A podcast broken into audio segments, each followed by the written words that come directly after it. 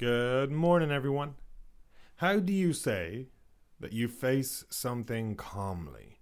How do you say that you do not get stressed by petty or menial issues?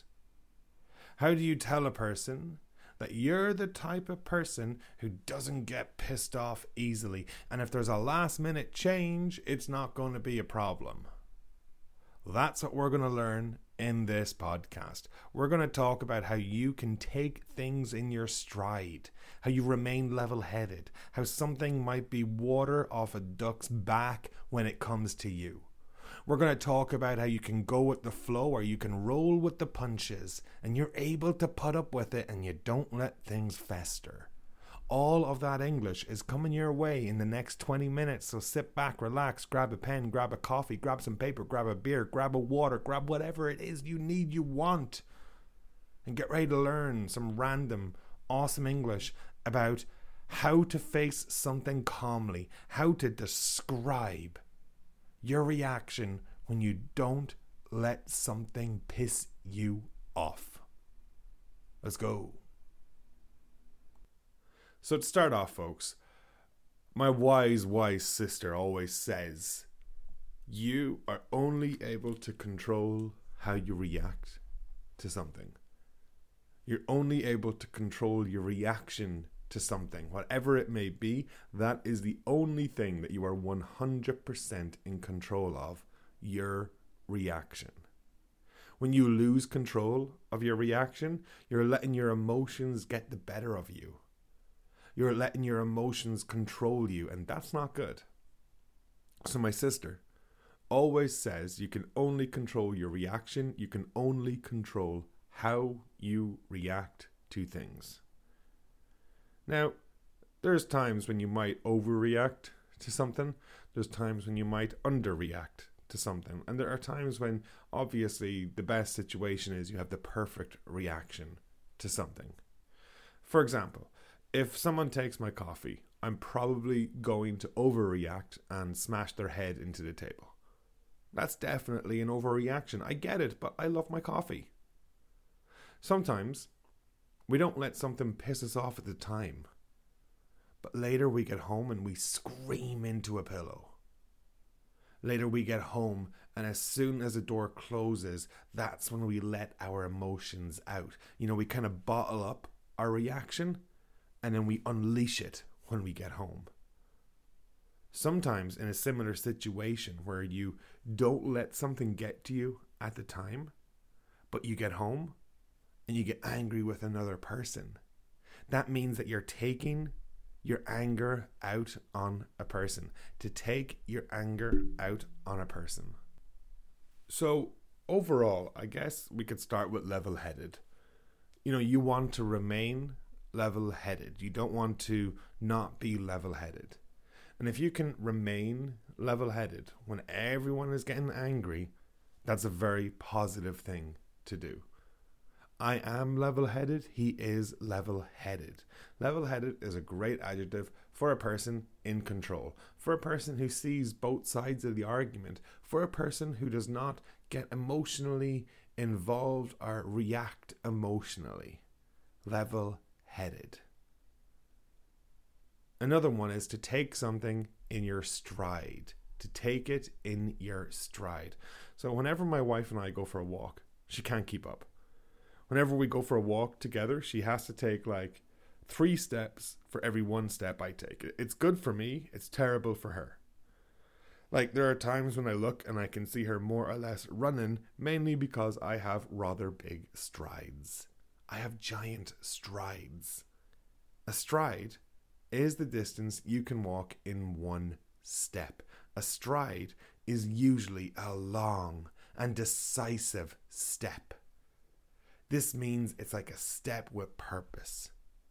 And whenever my wife and I are out for a walk, I have to consciously not take the big strides that I normally take when I'm walking by myself, but I slow it down because she has tiny strides and I have giant strides.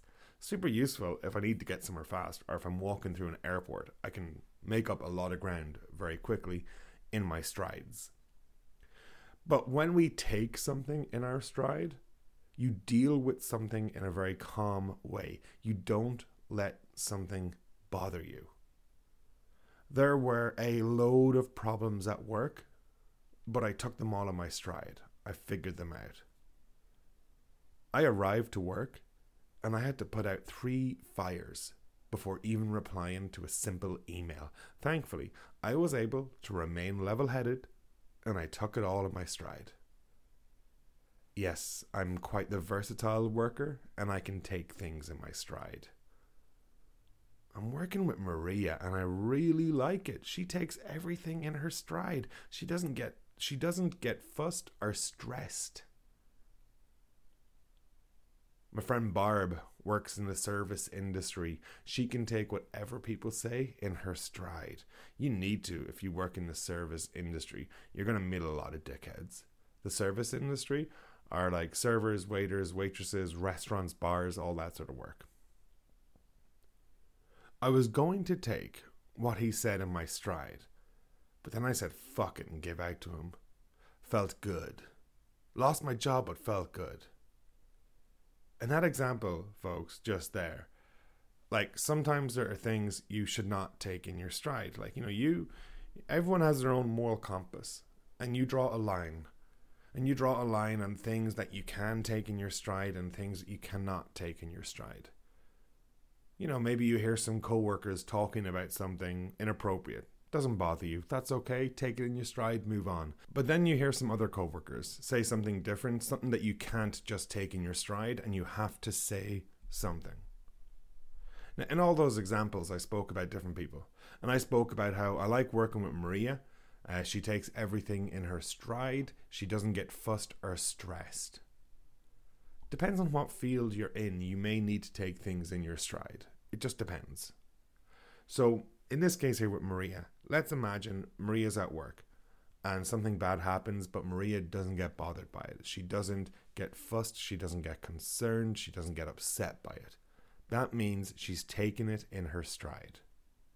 If you work in an office, Maybe they decide to cut the office. Maybe decide to cut some benefits in the office. Maybe they decide to do X, Y, or Z. Something that makes your life a little more difficult. Or maybe you're working on a project. And then the client decides to change the project halfway through. Well, you can either get pissed off or you can take it in your stride. I've I've a lot of friends that work with clients and there are times when the project could be 80% finished on like websites and then the client will come along and ask for something else and ask for this and ask for that and it turns out it's completely different to the original plan. But my friends can take it in their stride. Not a problem as long as the client pays. That's another factor. You know the client has to pay for those changes. So to take something in your stride you don't get pissed off, you don't get bothered, you don't get flustered, you don't get fussed, you don't get stressed about something. You're able to deal with something in a calm way, as if you were just walking and you stumble, but you keep walking. It doesn't slow you down. My name is Ronan, and I, I like to think I can take a lot of things in my stride. I like to think I don't let too many things piss me off or get to me in a work context. So I guess that's a huge part. Professional life and regular life, very different. Now, I mentioned level headed and how, you know, people need to remain level headed. And there were, for example, there were a few issues at work today, but I remained level headed and I got them done. I arrived to work and everyone was panicking, but I remained level headed and went home. I'm not dealing with that shit today. So remain level headed. When you remain level headed, you don't panic. It's very similar to remain calm. You're in a crisis. The worst thing you can do is panic. You must remain calm. You must remain level headed. If you're going to panic, you should take breaths. If you're going to panic, remove yourself from the situation. Take a break. Go for a walk. Now, you can imagine you're at work and one colleague keeps bothering you, or you're a teacher and one of your students keeps bothering you, not real. Or you're a parent and your kids keep bothering you, you need to remain level headed. You know when a colleague comes up to you and is about to ask a question and you can like feel your teeth grinding, your toes curling, you're ready to snap at them and tell them to shut the fuck up? You dream of picking something up and smashing it over their head? But you don't do that because that's illegal and you'll go to jail because you remain level headed. Do you have any tricks for remaining level headed? Like, how do you remain calm in a crisis situation, in a panic situation? How do you remain level headed in a situation that's not going your way? For me, it's easy. Weed, copious amounts of weed. No, I'm only joking. It's not just weed. Weed does help, but for different reasons. But honestly, my way of remaining level headed is thinking of the bigger picture, thinking about how in one hour this is not going to be a big problem, or in a couple of days this won't be a big problem, or if needs be, in one year's time, no one's going to care about this. That's what makes me remain level headed. Last minute changes, no problem, not the end of the world. As long as I'm alive, that's what matters most. Now, there are times when you might let something get to you. And if you let something get to you, you get bothered by something. If you don't let something get to you, you don't get bothered by something. Very simple. I didn't let the problem get to me. I stayed calm and got it finished. Hey, don't let the latest setback get to you. It's not as bad as you think. You shouldn't let menial issues get to you so much. Menial. M E N I A L. Beautiful adjective. And it means not important. Menial issues, menial squabbles, menial arguments, menial thoughts. My name is Ronan, and I try not to let stupid things get to me. Don't let what they say get to you. They don't know what they're on about. So when something gets to you, it bothers you. Think about it right now well, what are some things that get to you? One thing that gets to me, which I've probably mentioned sometimes, is the noise of some cars or motorbikes in Kelowna, British Columbia, where I live. Now it's not too bad right now in the in the fall coming into winter.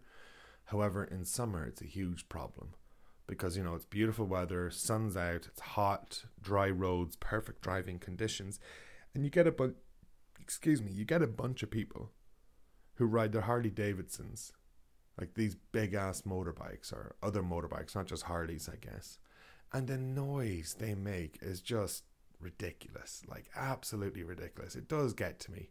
Like there'll be times when I'm chilling at my laptop, doing a bit of work, window open, breeze coming in, and then suddenly you hear a thundering engine start or you hear a car drive down the road outside my house or a bike drive down the road by my house and they put the foot down and when they do that the engine revs and it just creates a ridiculous amount of noise. I, I, I can't even tell you how loud it is because it's it's just ridiculous. It's it gets to me every single time. It pisses me off. Even right now talking about it i'm getting a little bit angry thinking about it I'm getting a little bit angry thinking about all those times those motorbikes have just revved it up past my house, or the big trucks have just revved it up. And the worst thing is, like, I live in a town. I live like in the downtown area. There's no need to have your motorbike that loud downtown. It's kind of like that episode of South Park with all the bikers.